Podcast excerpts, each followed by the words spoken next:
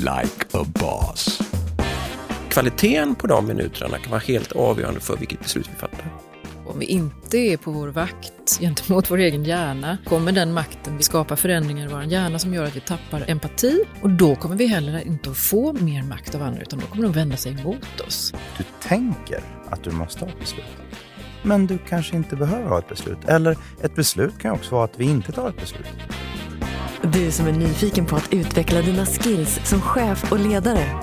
Du har kommit helt rätt. Välkommen in i samtalet. Hej och välkommen! Daniel Stenmark heter jag och detta är Like Boss-podden.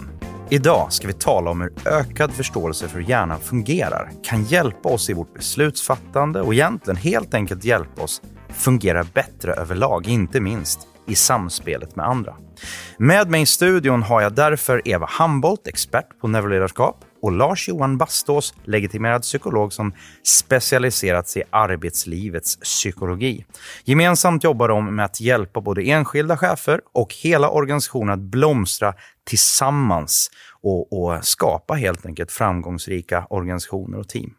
Like Boss-podden drivs av EGN, Sveriges och Europas största nätverk för chefer och beslutsfattare. Om du som lyssnar undrar vad EGN står för, så står det för Executives Global Network och vi är ett globalt nätverk för chefer och beslutsfattare med ungefär 14 000 medlemmar. Vi kopplar samman och matchar chefer och specialister på liknande strategisk höjd och ansvarsområden för att du som ledare ska kunna utöka din kompetens och fördjupa dig på olika områden och skapa förutsättningar för att utvecklas. Enkelt sagt, vi gör varandra bättre.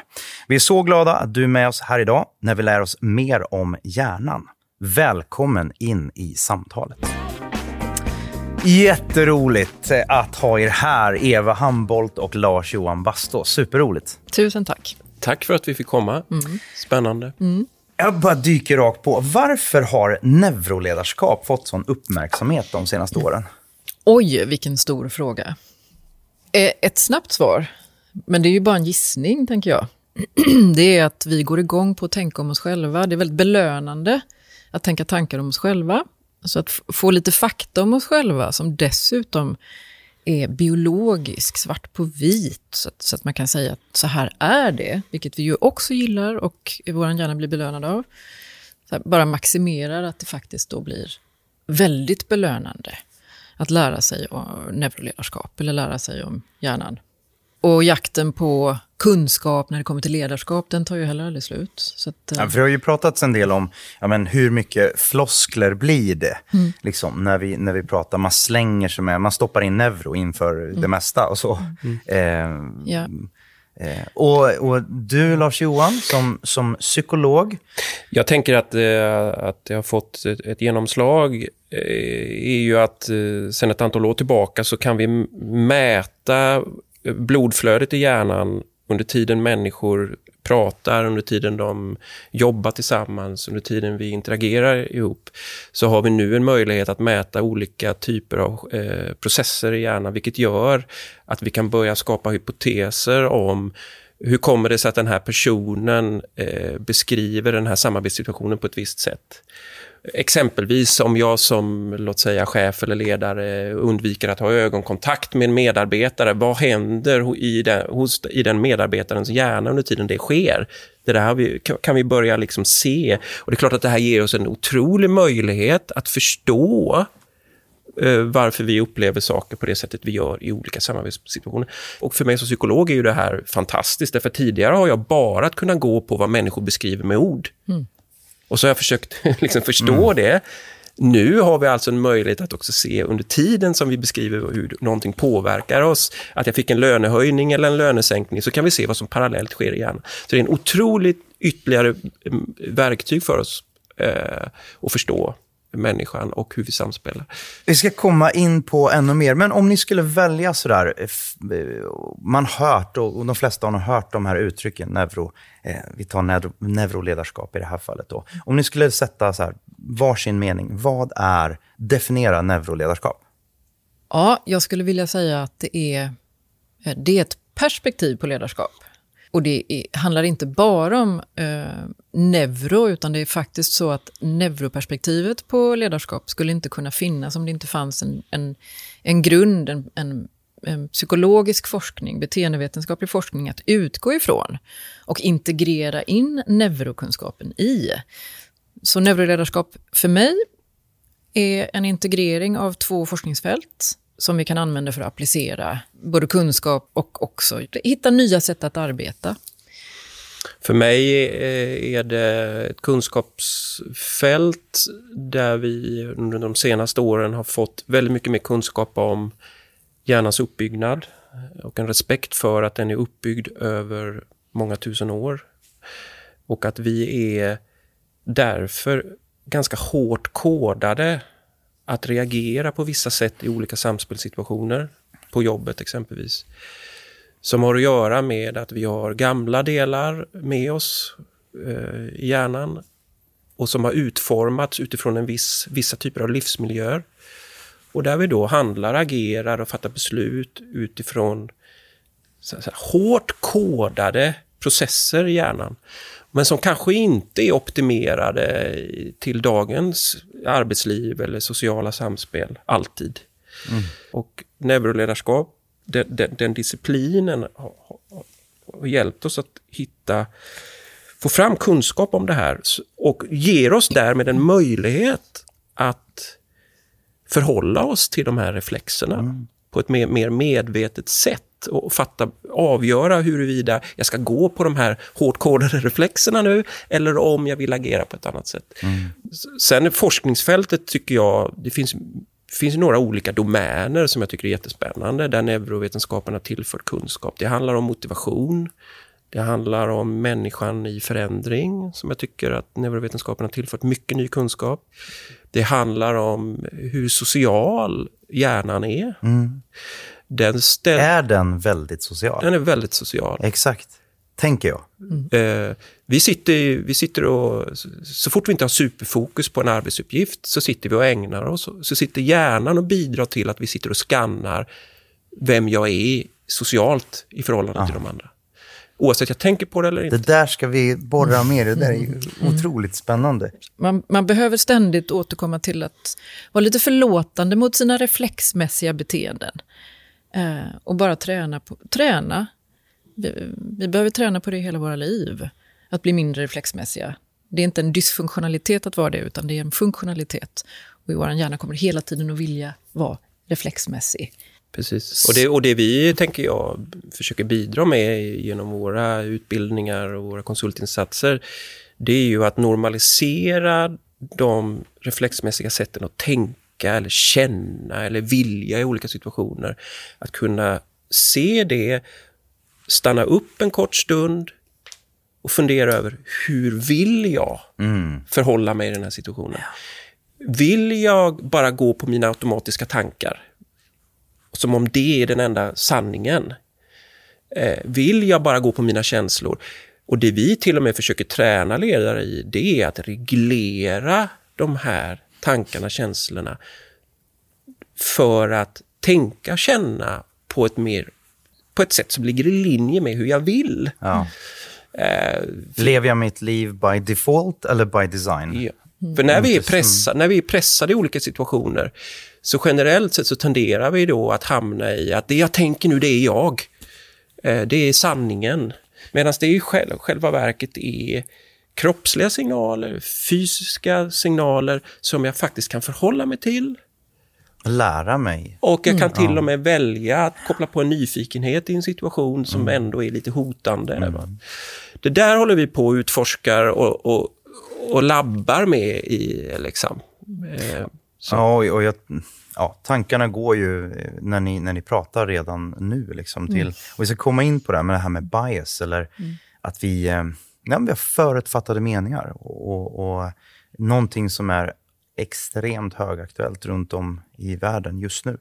Vi ska komma till det också. Men eh, du, Eva, du ville bli professionell balettdansös. Mm. Eh, jag, ble, så, jag blev det. Du blev det? Jag blev det. Och istället, så småningom, mm. Så eh, nu är du inte balettdansös. Just nu i alla fall. Eh, som jag förstår det. Du mm. kanske gör det så här, i smyg. Ja, i smyg. Mm. Eh, men du hamnade så småningom på Never Leadership Institute i New York. Mm. Hur gick det till? Ja, du sa nyfikenhet alldeles nyss, Lars-Johan, men faktum är att när jag väl la de där ballettskorna på hyllan så öppnade sig en värld eh, för mig som bestod av mer än en spegel och min egen kropp. Och huruvida den där kroppen skapade de där exakta linjerna som jag ville att den skulle göra. Eh, så då hittade jag någonting i mig själv som, som fortfarande är en väldigt drivkraft och det är nyfikenhet. Uh, och så har mitt liv varit en snirklad bana sedan dess. Och, och vad, vad, vad, det har handlat om hela tiden det är att lära. Lära mer, lära mer. Och lära så mycket som möjligt och lära, lära i så mycket mångfald som möjligt. Men sen är det ju så att jag alltid sedan jag var liten var, har varit väldigt uh, nyfiken på den här mänskliga hjärnan. Av olika anledningar. Och vid 30 års ålder så kom jag på att attans också, jag, jag borde ha blivit psykiater. Ja. ja. Så när jag, vad är det nu, sju år sedan, eh, hörde talas om att det fanns eh, forskning på hjärnan som man kan jobba med utan att vara eh, psykiater, så blev jag ju alldeles eh, supertaggad. Eh, och hoppet däremellan det är ju att när jag blev nyfiken och började lära så var det också så att jag insåg att jag hade varit ganska stum. Som dansare säger man ju inte så mycket. Eh, så då blev det ju så att jag utbildade mig först inom kommunikationsvetenskap. Kanske mycket för att lära mig att kommunicera själv. Mm. Och på den vägen är det. Och du Lars-Johan, mm. du är legitimerad psykolog och mm. jobbar som organisationspsykolog. Mm. Eh, vad var det som, när, när valde du att, att eh, gå in i eh, organisations och kanske Eh, näringslivet på, på det sättet mm. som psykolog? För det är kanske inte alla som väljer det. Mm. Nej, jag, jag, började, mitt första jobb var, eh, jobbade jag som skolpsykolog. Och eh, det innebar att jag i hög utsträckning kom i kontakt med lärare, förskollärare och även föräldrar som hade utmaningar med att jobba med elever eller sina barn. Vilket gjorde att jag började mycket sitta med och ordna liksom, samtal runt barn som man hade det kämpigt med. Vilket gjorde att jag ofta inte träffade själva barnen utan jag jobbade via de vuxna. Och det innebar ju att vi jobbade med eh, förutsättningar på arbetsplatsen och vad det fanns för möjligheter att i, på en arbetsplats ordna det så att undervisningen funkar som bäst på bästa sätt så att barnen kom till, till sin rätt på bästa sätt. Uh, och det gjorde att jag inte i första hand började jobba med klienter eller kunder i ett terapirum exempelvis, som ju är en annan väldigt vanlig setting för en psykolog, mm. att man jobbar i, i ett, terapirum.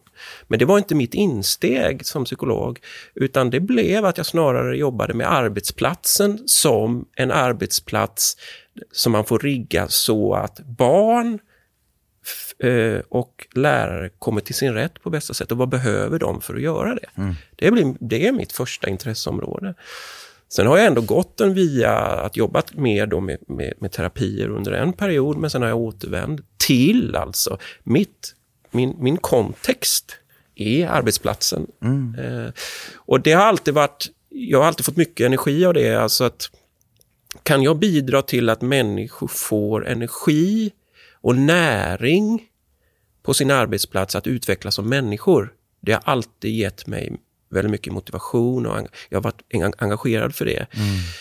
På grund av att vi tillbringar så pass mycket tid på en arbetsplats så att min mission blir ju någonstans, kan vi under de timmarna vi är på jobbet utvecklas som människor? Inte bara de färdigheter vi får lön för och som kanske finns på vår CV, och utvecklas i de färdigheterna, utan dessutom komma till vår rätt som människa och, och, och utvecklas, utveckla kunskap, visdom och så.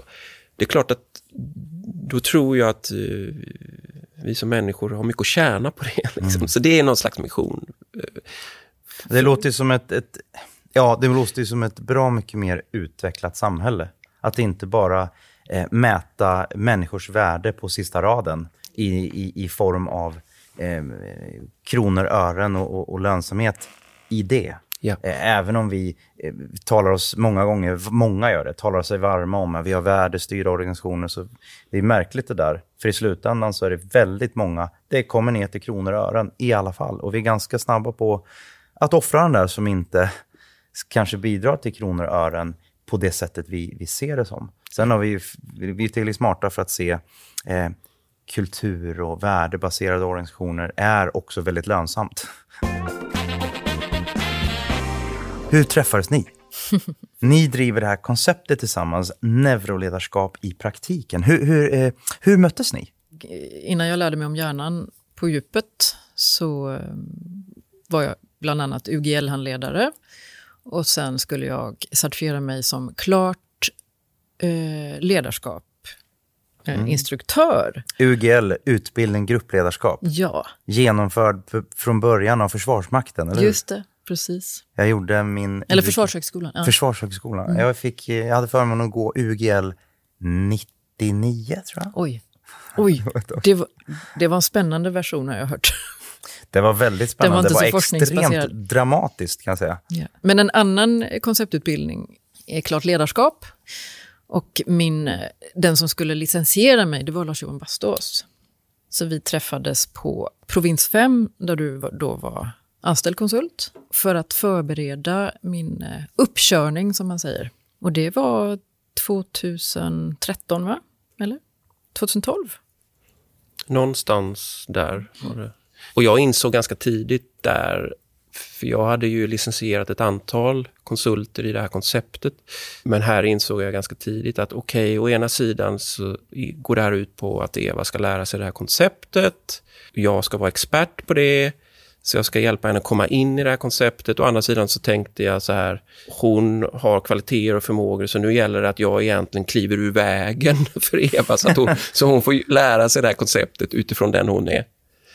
Så det, för mig blev det ju ett genuint samspel mer än en licensiering. Så när du säger så, att, så var, är det för mig inte min upplevelse av vad det där var, utan vi, jag tyckte att vi jobbade ömsesidigt från första stund. Liksom. Absolut. Absolut. Men vilken grym, jag tänker bara, vilken grym, ja, men just det, det förhållningssättet. Jag ser mig själv i min eh, vad ska jag säga, funktion, eh, snarare en position, men min funktion som chef är ju faktiskt många gånger, eh, vi brukar säga här att vi, vi finns till som ledare och chefer att, att skapa förutsättningar. Och ibland är det faktiskt bara get out of someone's way. och låt, dem, låt personer köra på. Eh, men det är lättare sagt än gjort. Men vad härligt, där du bara inser att här finns det kvaliteter och styrkor. Eh, ställer jag mig nu och, och, och eh, leder för, för, för mycket framifrån snarare än bakifrån eller från sidan, eh, så kan du till och med stå i vägen. Men just det där som du säger, att det här med förmågan att kliva ur vägen för andras växande, som är ju inte själv alltid är så och- enkelt. Eh, för vi har alla ett ego som vi vill ge näring. Eh, Vårt existensberättigande Vårt- som vi tänker själva. Liksom. Ja. det vi själva tänker är vårt existensberättigande. I mitt fall då, jag är expert på det här konceptet, så jag ska visa Eva hur man gör. Och jag känner mig kompetent, jag tänker att jag är kompetent om jag får vara den experten. Ja, men det du, Lars Johan, säger där, det här med att man har sin identitet i att vara specialisten. Vad är det för potentiella problem med det? Är det ett problem? Och jag tror att de flesta av oss förstår, intellektuellt åtminstone, att det kan verkligen vara ett problem om, om, om, om det går för långt, så att säga. Bekräftelsebehovet. Men var går gränsen och hur ska man tänka kring det? Jag tänker jättemycket på varför man vill, väl ha bekräftelse. Vi behöver alla bekräftelse för det, det triggar ju vårt belöningscentrum så att det är ju inbyggt i, våra, i hela vår struktur i hjärnan att få bekräftelse. Ehm, men om jag gör det i försvar, det vill säga att jag är, håller på och värjer mig mot andra människor, att jag ska få en upp på andra människor, att jag ska få högre status än andra människor, då börjar det kanske gå för långt. Därför att då är jag ju inte i kontakt med andra människor och kan relatera till dem. Jag behöver ju i min tur bekräfta tillbaka om jag ska kunna vara en relationell människa också. Det har ju visat sig i forskning kring makt, att när vi får makt, det vill säga när vi får högre status än andra, eller i alla fall en upplevelse av högre status, då händer det ju grejer i hjärnan som gör att vår förmåga till empati sänks. Så det är ju en fin balansgång att, hela, att, att jobba med sin status inför sig själv i relation till andra människor. måste jag vara väldigt noggrann med när det ramlar över i självbekräftelse som blir på bekostnad av någon annan. Det ja, det där ordet eh, makt är ju, det har man nog eh, jag har nog dubbla, väldigt så dubbla. Det låter ju när du pratar som att det är potentiellt extremt farligt egentligen. Ja, det finns ju en maktparadox som kan bli farlig. Mm. Um, makt i sig är inte farligt, men man måste vara väldigt ödmjuk mm. om man ska utöva makt så att den inte blir farlig. Den paradoxen, Eva, vad tänker du på då? Jag tänker på att vi ju kan ta oss makt eh, på olika sätt. Den är ju på ett eller annat vis farlig därför att den är våldsam på något sätt. Om jag tar mig makt. Men äkta makt får vi ju av andra i form av förtroende och tillit. Maktparadoxen är ju att när andra människor ger oss makt, alltså ger oss status, så är det ju också så om vi inte är på vår vakt gentemot vår egen hjärna, så kommer den makten vi får av andra att skapa förändringar i vår hjärna som gör att vi tappar empati och då slutar relatera till andra människor. Vi blir alienerade. Mm. Och, och då kan bli maktfullkomliga i våra beteenden. Och då kommer vi heller inte att få mer makt av andra, utan då kommer de vända sig emot oss. Så vi trillar ner från den där, jag vill inte säga pedestalen, men vi trillar ner i anseende. Och då kan ju det trigga ännu mer beroende av bekräftelse som vi då behöver tvinga oss till. Mm. Och här tänker jag väldigt stark logik till att okej, okay, jag tror att vi behöver förstå hjärnan mer. Därför att det är som att hantera eld eller vilket, eh, liksom, eh, man kan använda, eld är inget dåligt, men man kan använda eld till något dåligt. Man kan eh, orsaka skada etc. Mm. Eh, precis som, jag tycker du ja men makt är inget, pengar, makt, det, det är inget dåligt i sig, men vi kan använda det till bra saker, vi kan använda det till dåliga saker vår förmåga att vidmakthålla och utveckla empati, att känna med andra, att förstå andras perspektiv, den tenderar att underutvecklas i takt med att jag får ökad makt. Yeah. Yeah. Och eh, Jag tror det du hänvisar till också, Eva, är att man kan också se det rent fysiskt i hjärnans... Mm. Att vissa delar av hjärnan börjar dra sig tillbaka yeah. i takt med att en människa Eh, har ökad makt. Så att, berätta lite mer om det, det där är ju intressant. Kan mm. ni berätta lite mer, så vad är det som händer faktiskt i hjärnan? Mm. I takt med ökad makt, och man brukar säga att eh, det är ensamt där uppe på toppen och jag har jag har inte hela min ledningsgrupp i närheten av mig, men jag kanske har en person eller två. Det är många, många högre chefer som beskriver hur ensamt det kan vara. Och där jag tänker, desto större anledning att aktivt jobba på att ha några nära relationer några nära kontakter. Det finns ett område i hjärnan som aktiveras när vi är i empati. Och om vi då inte nyttjar, inte använder de områdena, alltså om vi inte praktiserar empati, då är det ju så med hjärnan, den är plastisk, så att de delar av hjärnan vi inte använder, de faller i träda. Skrumpnar lite. De skrumpnar lite. Och så även den lilla muskeln, om jag får kalla det så, som eh, hanterar och är involverad i empati hur ska jag då träna? Vi använder ordet muskel där. Som du, mm. Så hur ska jag träna den här muskeln då? Om jag nu är...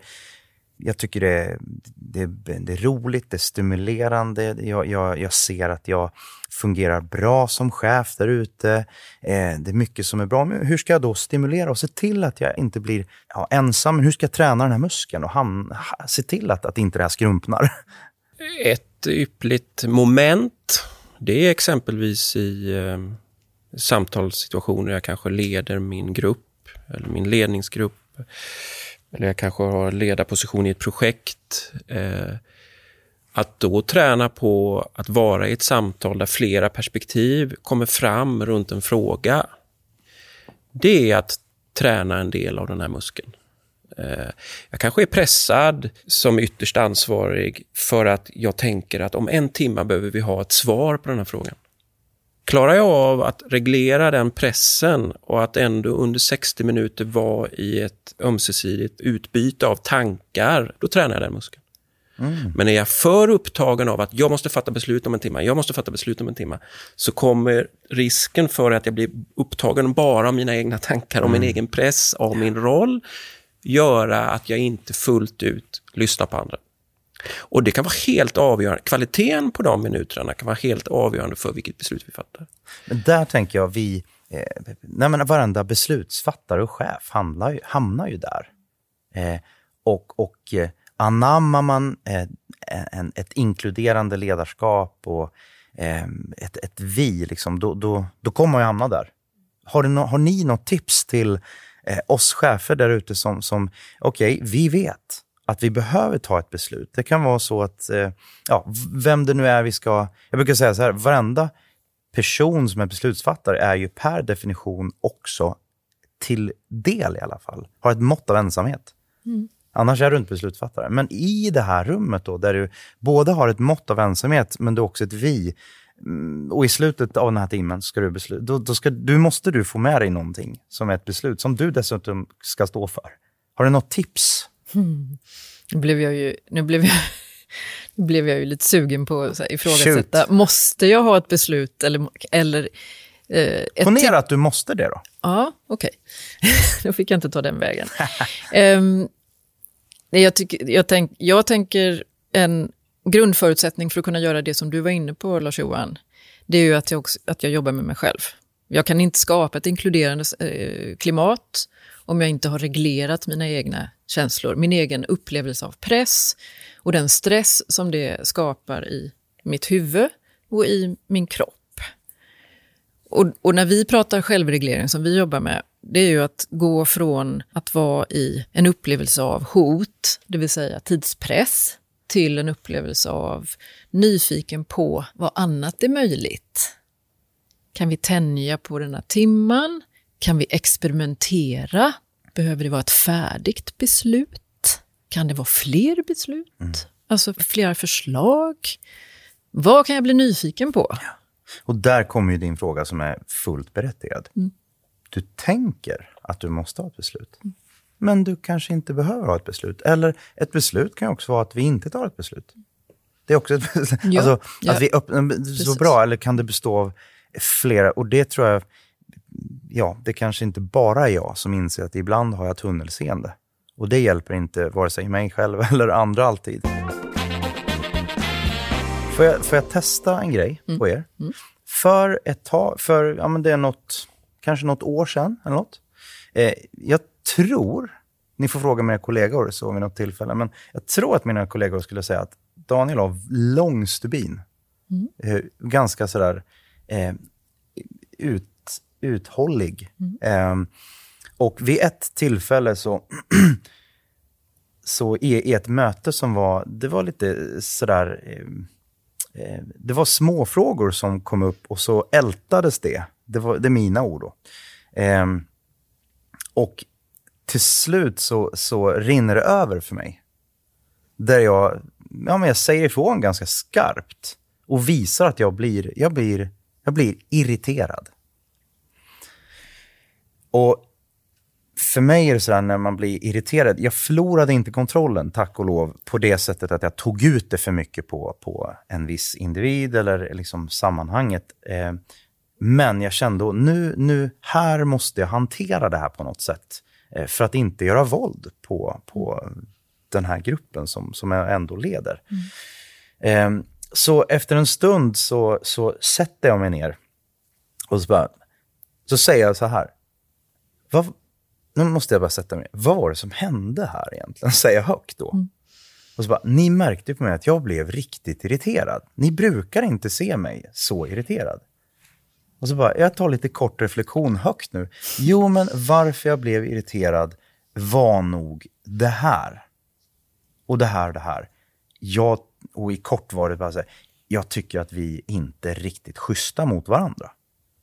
Eh, och jag tycker inte att Nej, men sådär. Jag kommer inte exakt ihåg vad jag sa. Sådär, men det jag gick ifrån med, det gick ganska bra det mötet. Mm. Det var så här, det var flera som sa, vad skönt att du sa det. Vad skönt att du blev irriterad. Mm. Eh, och vad skönt att du sa det efteråt. Men jag gick ändå sådär, gjorde jag rätt? Mm. Nu var inte ni där, ni hör ni bara mina ord och det fanns eh, 10-13 andra personer i rummet som, som skulle kunna ge sin del och, och så vidare. Men, men bara utifrån det jag, det jag säger, vad, så här, såga eller dissa eller vad du nu gör, men, men tänk högt kring, kring vad hände där? Vad hände i min hjärna? Ja, får jag fråga, får jag fråga dig, vad du, för de sa att det var skönt att du... Eh, De, eh, det var ett an- några stycken. Ja, Jag frågade inte hela gruppen, eh, eller det gjorde jag, men det var ju liksom mer plenum så. Eh, Men, men tillräckligt många, signalen efteråt var nog ändå lite så här, skönt, nu fick vi den proppen ur och nu kan vi fortsätta framåt. ja. Och vad kände du? Eh, likadant. Ja. Ja. Mm. Och det är det som händer i hjärnan när man sätter ett ord, eller ett namn, när man namnger en känsla av, eh, som en, neg- en negativ att, att, eh, av något slag. Ilska, irritation, ledsenhet, eh, skam, eh, rädsla. Vi har blivit utrustade med en, en, eh, en funktion som fungerar som en kognitiv broms. Därför att när vi blir irriterade eller upplever någon, någon annan typ av negativ affekt, då går ju den här delen av hjärnan som heter amygdala, som är våran käns vårt känslocentrum, den går ju upp i liksom spinn, Ja. larmar. Eh, och om vi försöker undertrycka den så kommer den ju larma ännu starkare. Och till slut så kommer vi ju att explodera. Antingen imploderar vi eller så exploderar vi. Vi kan ju bli sjuka av det om vi går och bär på negativa känslor för länge. Men vad du gjorde, det var ju att du namngav och du namngav den känslan inför de andra. Och då, tog du, då förde du upp processen från amygdala upp till pannloben, Frontalloben. frontalloben, där den här kognitiva bromsen sitter. Vilket gjorde att du liksom lättade på trycket. Du, du drog ut pro- proppen. Ja. Och så amygdala fick lite, okej, skönt, nu har vi... Ja, när man, gör det, när man gör det, då aktiveras ju den kognitiva bromsen och då går aktiviteten i amygdala ner. De har, har en sån gungbräde-relation de två. Och då kan man uppleva en lättnad. Så man pyser, rent biologiskt pyser man. Stressen går ner, affekten går ner. Man kan tänka lite klarare. Det är också så då att man kopplar på mer kognitiv förmåga när man gör det. Så då kan man börja resonera eller reflektera kring varför då? Varför? Och så kan man börja prata om det. Och den, den här upptäckten tycker jag är avgörande och en väldigt fint bidrag från neuroledarskapet. Nämligen, vi kan förstå, det är inte flummigt att prata känslor, utan det är faktiskt en, ett verktyg, en teknik för att skapa klimat som blir mer effektiva. På grund av att vi hade nog ganska stor tillit i rummet så kunde det där äga rum. Och om möjligt så kanske den tillitsvågen eh, fick ännu mer tyngd på sig och i sig. Ja, för det du är ska, min gissning. Ja, därför att du, vad du gjorde då, det var ju också att skapa förutsägbarhet kring dig själv. Du var transparent med din känsla, vilket ökar graden av tillit hos andra människor. Det där är intressant. Och sen kunde du också motivera var, var, var känslan kom ifrån. Så du gav folk en, en, en ärlig chans att förstå vad din triggerpunkt var, eller vad som triggade dig. Och var transparent med det. Så du har ju också på ett sätt gjort dig sårbar, vilket ökar tillit hos andra människor. Det där tycker jag är ett kännetecken liksom på vad som kallar det moget ledarskap eller mogna ledare. Det är att de klarar av att å ena sidan vara klara, tydliga, bestämda när det behövs. Och å andra sidan jobba genom genuina frågor utan att själv ha svaren. Och att vara i ett icke-vetande då. Och det är kanske som du säger, en ganska hög grad av tillit i gruppen som gör att de klarar det. Eh, Därför att vi vill alla både ha den här ledaren som fattar beslut nu, jag orkar inte prata om det här längre, bestäm något. Det vill vi ha å ena sidan. Men vi vill också ha en ledare där jag får känna mig kompetent och komma med svaren. Och det där är ju en av utmaningarna som chef. Att jag ofta har medarbetare som vill ha både och. Ja. Och att då klara av att vara i det och fatta beslut. Spänningsfältet, Spänningsfält. där. Jag tänker de flesta ledare, chefer, personer, det, vi vill ju ta informerade beslut. Eller hur? Så här, vi pratar mycket om datadrivna beslut. Och jag tänker bara så här, det jag hör när ni pratar, det är också den här, nej men vi behöver ta med kanske ännu mer konkret, våra känslor helt enkelt, är ju data. Det är data till eh, och information inför att vi tar beslut. För ett tag sedan läste jag ett reportage om en svensk hjärnforskare, Katarina Gospic, som tycker att precis som att det krävs körkort för att köra bil så borde chefer behöva uppvisa ett slags chefskörkort. Och hon citerar då, eh, eller jag citerar, när jag doktorerade på ämnet hjärnan och beslutsfattande blev det tydligt för mig att människor inte har koll, eller har noll koll, på hur vi fattar beslut. Det gäller både inom näringslivet och bland politiker som verkligen styr över andras liv. Är inte det absurt? Citat. Vad, vad blir er respons till det? Mm, lite skrämmande är det ju. Vad är skrämmande? Det är skrämmande att, för när man har mycket ansvar och eh, kan ta beslut som påverkar väldigt många människor, så önskar man ju att de hade kultiverat lite visdom eller lite ödmjukhet eller att de faktiskt tänker på det större perspektivet, alltså det som är bäst för alla. Och ofta är det en egen agenda som är ute och går. Men det kanske inte är så enkelt därför att även inom, inom den sfären så befinner vi oss i en social kontext där det finns väldigt mycket normer, det finns strukturer som skapar det också, så det är inte hela tiden upp till den enskilde individen heller. Så det, det blir en sån, för mig blir det en väldigt stor, oerhört stor, komplex fråga. Eh, och jag landar alltid i att nej, men vi måste börja inifrån ändå. Det spelar ingen roll hur många körkort jag har om jag inte har börjat in, inifrån eh, med att ställa mig frågan varför jag vill leda, varför jag vill ta beslut åt andra eh, och hur jag vill göra det ehm, och på vilket sätt det är kopplat till min identitet, så spelar det ingen roll. Jag vet att du, eh, Lars-Johan och ni båda, men du, du inte minst, vi är inne på det eh, lite grann. Eh, ordet eh, självreglering, eh, mänsklig mognad talar du en del om och ni talar om det.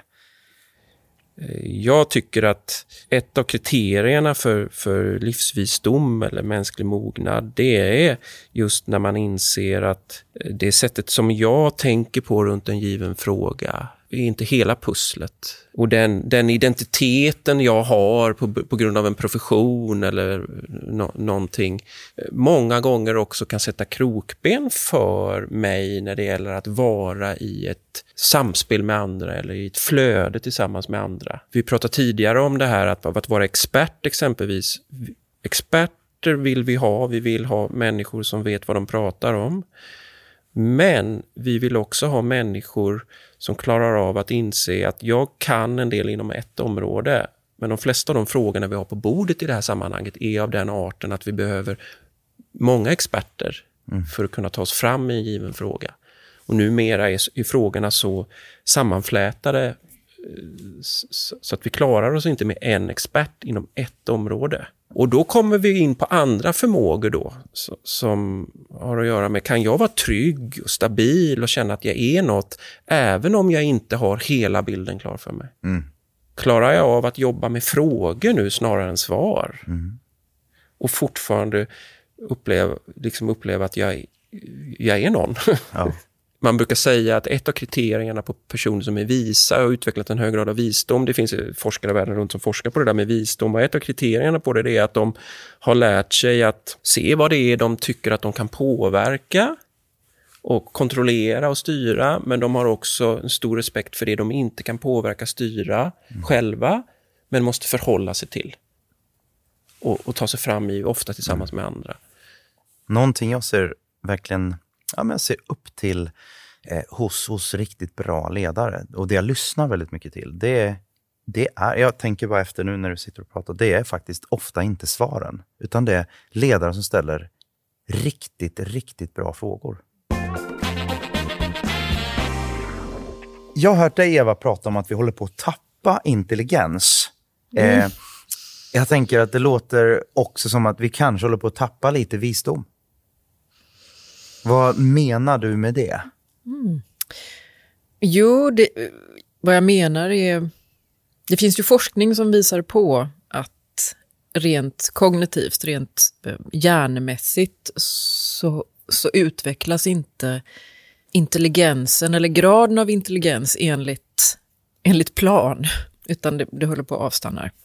Mina tankar kring det, det är att vi, eh, vi har lite för bråttom så vi använder inte vår hjärna fullt ut. Och då är det ju så enligt neuroplasticitetens lag att use it or lose it. Mm. Och om vi inte använder delar som vi behöver för att kognitivt reflektera, fundera, resonera, eh, relatera, lära av andra, vara engagerade i storytelling som bygger eh, intelligens, så sänker vi ju chanserna att odla visdom också. Vi har kontakt med fler människor idag. Det, det tror jag eh, liksom, på olika sätt. Inte minst digitalt. Men är vi i kontakt med mer och fler likasinnade? Eller är vi verkligen så diverse som vi tänker att vi är? Den globala medborgaren. Så här, jag är inte svensk, jag är global medborgare. Jag tänker så här, jag kan inte liksom göra någon jättetydlig koppling till forskning, men jag tror att en av de bi biases vi har, det är att vi tror att vi är mer öppna för olikheter än vad vi är. Vi söker efter människor och sammanhang där vi känner igen oss. Jag tror att det är en av de sakerna vi behöver acceptera och vara ödmjuka inför. Så exempelvis om jag hör en chef säga till mig så här, "Ja, men jag har, så, jag har verkligen lyckats nu få en, samla en ledningsgrupp och vi är så olika. Då blir jag så här, jag köper inte den utsagan rakt av därför att jag tänker och vet att det där kan vara Just då så ska man ha en väldigt hög grad av ödmjukhet när man tänker så. För tänk om det är så att jag har lyckats i det mångfacetterade hitta vissa små väldigt centrala likheter. Va? Och, det, och jag grundar mig bland annat på, på, på hjärnforskning där, där, det, där det visar sig en av de sakerna som hjärnan hela tiden är, upptagen av, det är att vara uppmärksam på och hjälpa oss att hitta igenkännbara mönster. För det lugnar ner oss. Så vi får vila i något vi känner igen. Ja. Den primära biasen som vi alla går och bär på, det är ju att vi eh, vet, vi vet att alla andra tar beslut eh, via genvägar eller tänker fe, fort och fel. Inte vi, inte vi, inte jag. Nej, precis. Inte Någon jag. annan. Ja. Så det här sker ju så undermedvetet, så det är väldigt svårt att fånga när jag är i det själv. Mm. Så jag kan ju överskatta graden, för att koppla på det du säger Lars-Johan, jag, jag överskattar graden av mångfald jag befinner mig i därför att jag inte ens är medveten om vilka val jag har gjort när jag har valt de här människorna i det jag tycker är mångfald. De här, eh, du pratar om, om där hjärnan tar de här genvägarna. Tankesprången. Eh, beskriv det lite mer, ni båda. Vi Ja. lite mer i det här som så snabbt blir sanning för oss. Just det. De är, ja, de är, ju, de är svåra att prata om därför att det, det händer ju på så undermedveten nivå. De är hårdkodade. Dels ligger de ju lagrade i vår genbank och det låter ju hu- hur konstigt som helst. Det vill säga beteenden, Ge tankemässiga... exempel på något sånt beteende som kan vara lagrat i en genbank. Ehm, jag möter en person som inte tycker som jag. Eh, jag börjar försvara mig mot den människan. Det vill säga, om vi sitter i ett möte och jag inte känner mig nära den personen, så kommer jag inte vara benägen att hålla med den personen. Därför att jag litar inte på, på att det blir bra om jag håller med. Utan jag måste bevaka min ställning i relation till den personen. Jag ser en orm, jag hoppar till. Det är en bias. Som är lagrad i våra gener. Jag tror att forskarna har hittat typ, vad är det? Hur 100 många? 180. 180 biases. Så att vi kan inte här sitta och rabbla upp dem eller sortera i dem, men man kan kanske säga några huvudområden. Bara för att titta in lite i det. Eh, eh, eh, liksom, en, en bias vi har, det är att vi föredrar det som är lika oss framför det som är olikt mig. Och vad är det för, för, vad ska man säga, kategorier då av saker man tittar på som ska vara lika?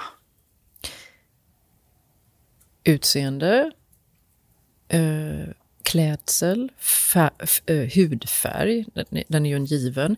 Men sen finns det ju väldigt mycket annat som vi inte ens är medvetna om i form av vad vi plockar upp för dofter, vad vi plockar upp för energi, eh, hur personen sitter. Jag tänker en, en, en, tydligt exempel på den här hårdkodningen och reflexmässigheten, det är ju när vi kliver in i ett rum och ska sätta oss och lyssna på en föreläsning. Var sätter vi oss? Av någon anledning så hamnar vi någonstans där vi känner oss mest trygga. Och vi vet inte riktigt, men, men den här människan känns trygg. Mm. Och det gör också att vi väldigt lätt hamnar i vi och dem. För vi, vi behöver kategorisera de som inte känner oss lika som fiender. För det kan förstärka min upplevelse av att jag är med de som är lika mig. Mm. Så en, en, strategi för att för, förstärka den upplevelsen, jag är bland likar, det är genom att också peka på dem. Mm. Och eh, det är där vi ibland kan få svårigheter då när vi bestämmer oss för att nu ska de och de som är egentligen olika varandra, tycker de själva, börja jobba ihop. Mm. Det kan bli en ganska tuff resa då, därför att man har under en viss tid byggt upp eh, tankar om olikhet. Mm. Men, men, likhet är, är någonting som vi har en fäbless för, en dragning till. Mm. Vi har en, också en dragning till eh, att agera eh, snabbt snarare mm. än långsamt. Yeah. Därav hela våra tidsbias. Uh, ja. Att vi inte har tid med massa saker. Så vi vill eh, hellre eh, expediera saker än att dra det i långbänk. Och även om det då skulle visa sig att vi kan konstatera att om vi expedierar det här fort så finns det hög risk för att det blir fel. Och å andra sidan kan vi konstatera att, att, om vi är långsamma nu så finns det hög risk att det inte blir bra. Ja. Så väljer vi snarare det snabba. Just det. Och det där är ju en ren känslomässig, undermedveten beslutsprocess. Mm. När vi ser konsekvenserna av det, det är då vi rationaliserar varför vi var tvungna att göra så. Mm, efteråt. Efteråt. Ja. Mm. Men det är, också, är, det inte också sådär eh, en resolut och eh, liksom, eh, ledare som, som vågar ta beslut och, och, och så vidare? Mm. Jo, det har eh. blivit prissatt, det här exekutiva expedierandet. Det belönas ju. Mm. Där har vi det byggt in det i strukturer omkring oss. Ytterligare ett biasområde det är um, att vi går och tror att den upplevelse jag har just nu, det är en sann och rätt upplevelse. Så vi är bias till att tro det. Trots att vi rent logiskt kanske kan tänka att uh, ni andra kanske har en annan upplevelse just nu. Kanske lägger märke till andra saker, tänker andra saker än jag, känner andra saker än jag. Men jag har en bias om, nej men den upplevelse jag har, den har väl alla. Vi vill gärna tro att vi alla är objektiva. Ja. Mm. Det är därför det tar så mycket kognitiv kraft av oss att häva oss över det där och faktiskt kunna ta en annan persons perspektiv. Mm. Jag tänker att det här är ju extremt högaktuellt. Mm. Inte minst i ljuset eller skuggan av händelserna den 25 maj. Nu, för några veckor sedan bara, när George Perry Floyd Jr. Eh, brutalt misshandlas av en polis och så står tre och, ytterligare tre och tittar på. Eh, med följden att han faktiskt dör kort därefter. Och, eh, Minneapolis, Minnesota, hela USA och faktiskt på många platser runt om, om i världen, inklusive Sverige. Eh, där det går som... som finns nog mycket man kan säga om det, men, men just det med, bias, att vi, det, det blir så farligt. Mm. Och, och det finns... Eh, jag lyssnade på en, på en föreläsning häromdagen där eh, en, en, en, svart amerikan som, som gick igenom hela historien från, eh, i alla fall från 1600-talet fram till idag. Liksom, hur, hur eh, ja, men svårigheterna för svarta i USA. Hans upplevelse och den smärtan som han bär på, som inte bara... Det är någon slags ärvd smärta också. Liksom. Inte, alltså, just nu smärta, mm. men också ärvd smärta. Och hur lång tid det tar för bias som faktiskt är uppenbara för nästan alla egentligen att se, men ändå så vill vi inte. Mm. Hur gör vi som chefer för att... Hur ska vi göra? Har ni något eh, verktyg för oss Eh, hur kan jag hjälpa mig själv och andra? Ja, ja att inte, åtminstone inte hamna det här blir fullständigt, liksom, gör våld på människor. Mm. För jag har dem ju. Det kanske är första steget, Mm. att erkänna för sig själv att jag är och har bias. Ja. Det är absolut första steget. Hittills, eller när man pratar om det, så det blir väldigt mycket skam och skuldbeläggningar kring det här. Och speciellt när det, när det händer såna hemska saker som en, en, en, ett resultat av bias.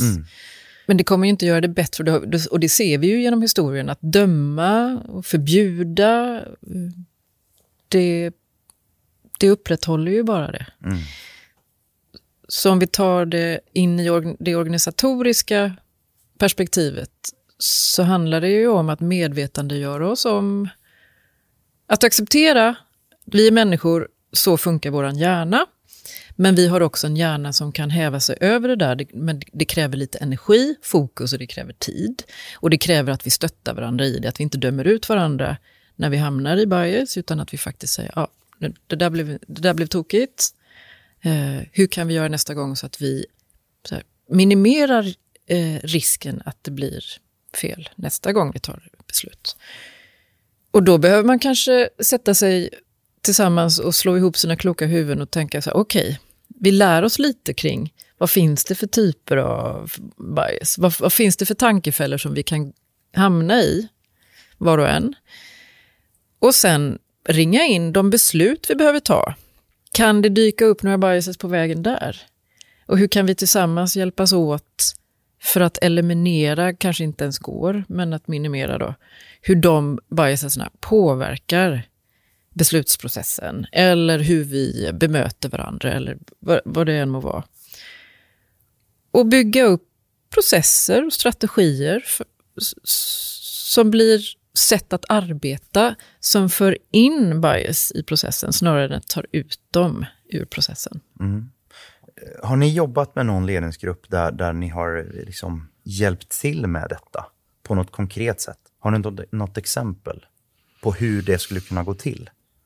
Det bästa sättet att jobba med sånt här det är ju att göra det upplevelsebaserat, det vill säga att, att eh, hjälpa gruppen att spegla vad det är som händer när ni, när ni interagerar, när ni samverkar. Och, och lite grann vara deras djävulens advokat. Och att hjälpa dem att påbörja det här samtalet. Och hjälpa dem att avdramatisera det, att ta bort dömandet ur samtalet kring det. Och få syn på det. Möts ni av, av, av liksom, vi- vill man det? Alltså hur smärtsamt är det? Lutar sig de flesta in? Det beror på hur man gör det, eller? Inte initialt, Nej. nej. Vi, vi jobbar ju mycket, mycket med det på, på våra utbildningar, kanske mer än i, eh, i konsultuppdrag, just bias. Och där, det finns ju alltid ett mått av eh, eh, få lite hicka när man, när man pratar om det teoretiskt. Jättespännande. När jag ska vända blicken mot mig själv och Inte börja... lika spännande. Nej, nej. Då, då slår ju den här skammen till. Ehm, så det behöver ju vara ett oerhört tryck och det är kanske därför det är svårt i en organisatorisk kontext också. Tryggheten, tilliten finns inte där. Det finns hela tiden en misstanke om att jag kanske döms ut i slutet av dagen om jag yppar ehm, vad jag hamnar i för mentala genvägar då och då. Det här, du nämner skam. Vi har ju haft mycket skam och skuldbeläggande av, eh, i, många gånger, stora grupper. Eh, där det finns kanske till och med stora mått av sanning i, i de här eh, beläggningarna då. Men vad, vad får det för negativa, vad får det för dåliga konsekvenser i, i, i förändringen? Jag tänker på ja, men allt ifrån Ja, men jag som vit medelålders man. Eh, och, och man, vi hade återigen då, eh, ytterligare en, en eh, poddgäst, Amanda Lundeteg. Och vi pratade om jämställdhet och överhuvudtaget eh, liksom bias där, där också. Som, som ja, men rekrytering etc. etc. Men hur, hur, hur ska man göra då när det finns mått av sanning, eller mått, kanske till och med stora mått av sanning. Eh, men vad är faran med att skuldbelägga en hel... En hel grupp eller en hel, hel hel grupp, ett helt eller? samhälle, Ja. en hel befolkningsart. Ja, beroende på vad det är för bajs man pratar om. En fara med det när man skuldbelägger någon annan det är ju att jag slipper eh, titta på mig själv eller jag slipper titta på samspelet mellan mig och de andra. Och att vi tillsammans eh, bygger upp en dans som gör att det blir på ett visst sätt. Och det jag gör när jag skuldbelägger någon annan det är ju att jag pekar på att felet ligger på en viss given punkt. Och eh, så länge jag gör det, då är jag inte mottaglig för att också titta på mig själv. Och hur mitt bidrag till det här till den här dansen ser ut som en viss. För de flesta samspelen vi har ändå när vi gör saker tillsammans, det, det är ju ändå att vi påverkar varandra under tiden vi jobbar ihop och, och, och, och har påverkat varandra under tiden vi har jobbat oss fram mot ett resultat. Så, så det är ju en, ett observandum. Och när en grupp håller på att skuldbelägger några andra så slipper man också prata om hur har vi det internt med varann. Och det kan ju hända att exempelvis en företagsledning eh, klagar på att andra inte uppfyller sin, sin del av jobbet på ett tillfredsställande sätt. Och så, så pratar man om allting som ligger utanför just vår grupp istället för att prata om hur har vi det med vårt samspel och hur, hur lirar vi ihop. Och så. Det är ju något man kan vara observant på. En annan konsekvens kan ju vara att skuldbeläggning kan väcka otroligt raseri. Skuldbeläggning kan upplevas som väldigt orättvist om jag inte är helt fläckfri själv, vilket vi inte är någon av oss. Så med vilken rätt skuldbelägger jag dig? Och raseri eh, föder raseri. Och så bara befäster vi det här, den här polariseringen och det här agget. Eh, Men den är svår. Därför att det är väldigt kontroversiellt att prata om att man ska visa förlåtelse eller man ska ha fördragsamhet och komma från ett annat håll och börja jobba med det på ett annat sätt. Ehm, Ja, Det är inga lätta, eh, inte bara rätta frågor. nej, Eh, helt, helt klart. nej. Man ska också vara medveten om att när man, eh, man eh, lägger skulden på någon annan så just för tillfället så har man begränsat den andra personens upplevelse av autonomi. Därför att jag lägger ju en förklaringsmodell kring någonting som har uppstått. Så, så, lägger jag det i knät på den andra och i den stunden så har den andra personen ingen autonomi, alltså ingenting att säga till om i den mikrosekunden. Så att det, och, och det kan vara viktigt att tänka på att jag kanske ändå tycker att jag har, gör någonting bra när jag beskriver och säger här blev det fel och du har en del i det felet. Men jag behöver samtidigt jobba på att den andra personen ska ha kvar sin möjlighet att prata om det felet, misstaget och fortfarande vara en, en autonom individ. Eh, Men så länge jag bara ägnar mig åt att lägga skulden, lägga skulden, lägga, så jag har den andra personen ingen möjlighet att röra på sig. Möjligtvis det enda det kan göra, den personen kan göra det är att försvara sig. Eh, och liksom, Tvingar in Tving- någon i ett försvar snarare än ett Mm. bra samtal, låter det liksom. Så det är problem. Det är några av problemen med skuld. eh, Plus att den, den som pekar på skuld hos någon annan tillfälligt höjer sin egen status. Vad tycker du, Eva, att vi som chefer och ledare, om du vill skicka med oss tre grejer, vad tycker du vi ska veta och vara medvetna om eh, vad gäller vår hjärna eh, som ledare här framåt? Det första som kan vara bra att veta om sin hjärna, det är att den primärt är väldigt, väldigt limbisk. Och med limbisk menar jag att den är väldigt, väldigt reaktiv. Och det är mänskligt. Och ett medskick i och med den eh, är att ha fördragsamhet med det. Nummer två, det är att vår hjärna, eller i alla fall den övre delen av hjärnan, själva cortex, som inte är den limbiska delen av hjärnan, den är plastisk. Så vi kan göra medvetna val och faktiskt jobba med att inte vara så reaktiva. Vi kan bygga spår i hjärnan som gör att vi kan vara proaktiva om vi tränar på det i olika typer av situationer. Så ett medskick i det är ju så här, det finns hopp. Underbart. Ja. There is hope. ja. Och den tredje är att varje gång de tänker jag har inte tid, så ska de ställa sig frågan, är det verkligen sant? Eller kan jag ha fel? Och speciellt när de tänker jag har inte tid att reflektera, så ska de ställa sig frågan, eller är det precis det som jag har tid för? Väldigt kloka ord. Jag är på. Mm, bra. Lars-Johan, några medskick eh, angående vad, vad tycker du att vi ska ta med oss och komma ihåg eh, vad gäller mänsklig mognad, livsvisdom?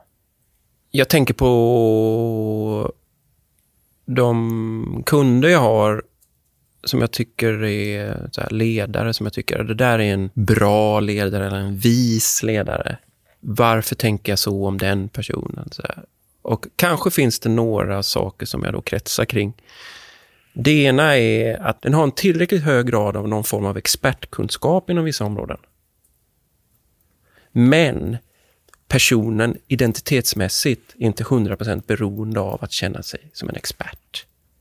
För att tänka om sig själv. Jag kan vara bra på det här jobbet som ledare. Men den har tillräckligt av det, men den är inte sin expertkunskap. Sen har jag dessutom då en person som dessutom tänker så här, det är viktigt att vi når resultat tillsammans. Och den här ledaren är duktig på att entusiasmera andra, sätta en struktur som gör att vi får välfungerande team, har en ganska hög, någon form av drivenhet när det gäller att nå mål. Det kan jag tycka kännetecknar många ledare också. De vill framåt, de vill skapa resultat och de tror att det går. Så. Och de, kan, de är beredda att gå in i kaklet för att nå vissa punkter, delmål och så. Men jag tycker att den, den, den visa ledaren klarar dessutom av att under press ställa sig frågan hur tar vi oss an den här utmaningen? Vilka behöver samlas runt det här bordet för att ta sig an den här utmaningen? Hur ska vi blanda kompetenserna? Ja, det är som en alkemist som liksom går igång på frågan hur och varför. Mitt under brinnande krig där alla vill ha svar på vad är det vi ska göra. Så lyckas den personen höra behovet av vad och sen, sen samtidigt ställa frågan hur gör vi det? Varför gör vi det? Stort och varmt tack både Eva och Lars-Johan. Stort, stort tack för att ni var med i Lucky Boss-podden. Stort tack till dig Daniel. Det var jättespännande och svårt var det. Men kul. Ja, tack för att jag fick komma. Och stort tack också till er som lyssnar. Har ni feedback, har ni idéer, så vänligen skriv in till mig på daniel.stenmark.egn.se och gå gärna in och likea och prenumerera och allt vad det är för någonting. Vi släpper avsnitt sista onsdagen varje månad som vanligt och jag hoppas att vi hörs framöver. Tack, hej! Du har lyssnat på Like a Boss. Podden sponsras av EGN som skapar personlig och professionell utveckling genom förtroliga nätverk.